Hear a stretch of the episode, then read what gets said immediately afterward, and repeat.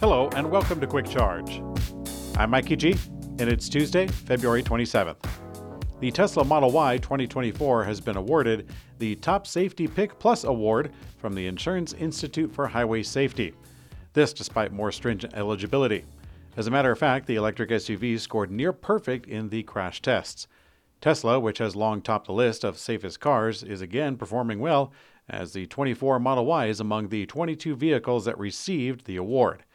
Now, the Model Y 2024 received the top score in every category except for one, which was the seatbelt and child restraints latch ease of use.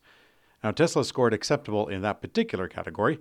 The Ioniq 6 from Hyundai was the only other EV to be awarded that top safety pick plus.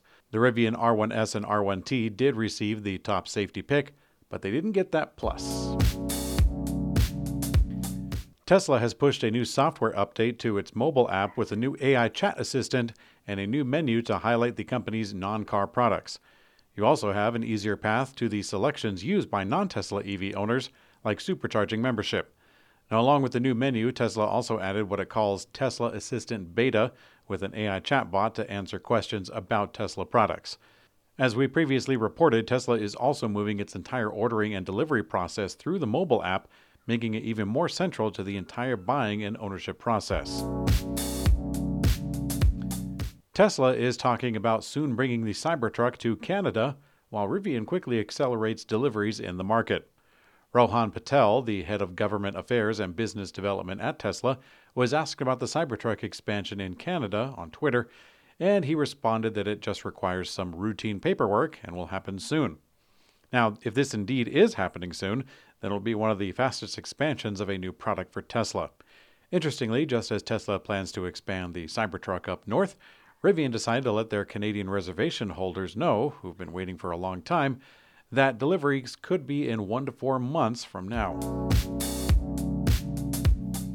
In a surprising turn of event, we now learn that billionaire Dan O'Dowd bought the three Tesla Roadsters that were lost in a Chinese port for over a decade. Last year, we reported on a strange story of three brand new Tesla Roadsters that were found inside a shipping container and were expected to be auctioned off for about a million dollars. A different fellow by the name of Dan from a YouTube channel called What's Inside, he got an exclusive look at the Roadsters and revealed that the purchaser is none other than the famous anti-Tesla campaigner Dan O'Dowd. Now, Carl Medlock of Medlock and Sons, an independent Tesla repair shop, he helped O'Dowd in the purchase and confirmed that the billionaire paid $800,000 for the three vehicles. On the bright side for him, those vehicles don't have autopilot or full self driving capability. According to Stella Li, the vice president and CEO of BYD Americas, the Chinese automaker has no plans to sell passenger electric vehicles in the United States. The leader called the market interesting, but too complicated due to conflicting politics. Li said, quote, here in the U.S., you have too many confusing noise, speech from different politic. This can bring a lot of confusing to consumer and also to auto manufacturers. They are not eager to invest. Now, as expected, the executive did not address the market perception that Chinese goods are disposable. But in other BYD news, BYD's first cargo ship landed in Germany with about 3,000 vehicles set to roll out. BYD has invested in new shipping methods, set to get out a great heap of vehicles across the ocean. the company is already selling about 240,000 vehicles overseas, with plans to expand.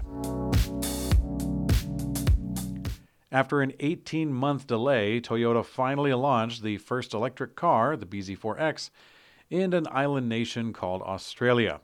Toyota Australia's Vice President of Sales, Marketing, and Franchise Operations, Sean Hanley, he told journalists in October, quote, Right now, hybrid electric vehicles are better fit than electric vehicles for most consumers.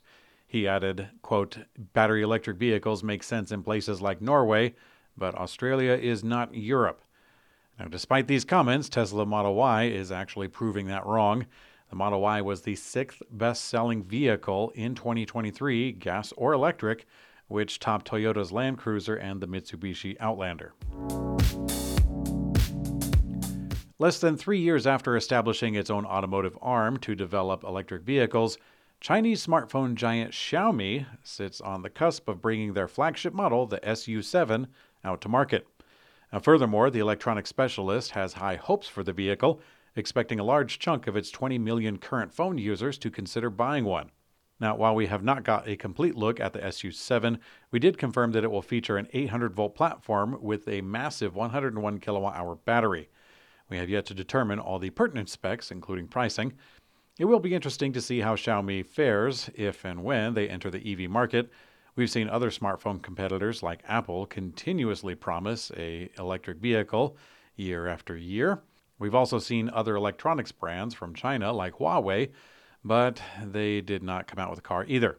On the other end, we even have Sony, the electronics giant, saying that they're going to make a car company too. Come to think of it, maybe I should make a car company. I'll call my car the Hard Bargain. You have to be a dad in order to get it. In today's community comment found on YouTube, D130401 asks, Glad you are better, but why do you say a country called France? Well, D130401, it is indeed an inside joke for the channel. I will not so subtly drop in hints that I am a stereotypical American with no regard for the rest of the world and a particular disdain for France. Americans are quite cognizant of our average lack of foreign geography skills, going so far as to make a bunch of memes about it. But the fact of the matter is that, excluding Canada, which makes total sense, Americans don't really travel to foreign countries, especially the distant ones.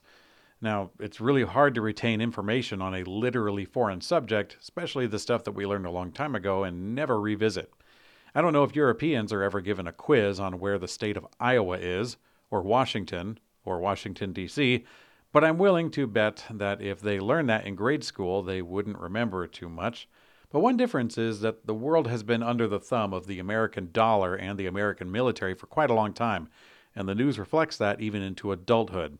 The rest of the world talks about America, but in the States, we really only hear about other countries in a brief segment once in a blue moon. So, jokes certainly have merit that Americans are not especially good at European geography or world geography.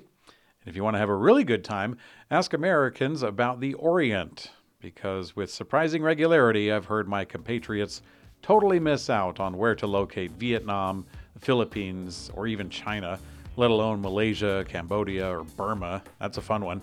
A couple of years ago, I noticed an old globe still had French Arabia printed on it and French Indochina. Unfortunately, I couldn't take a picture of it because it was located in the Masonic Temple, but anyways, thanks for watching Quick Charge. I'm Mikey G, and I hope you have a great day.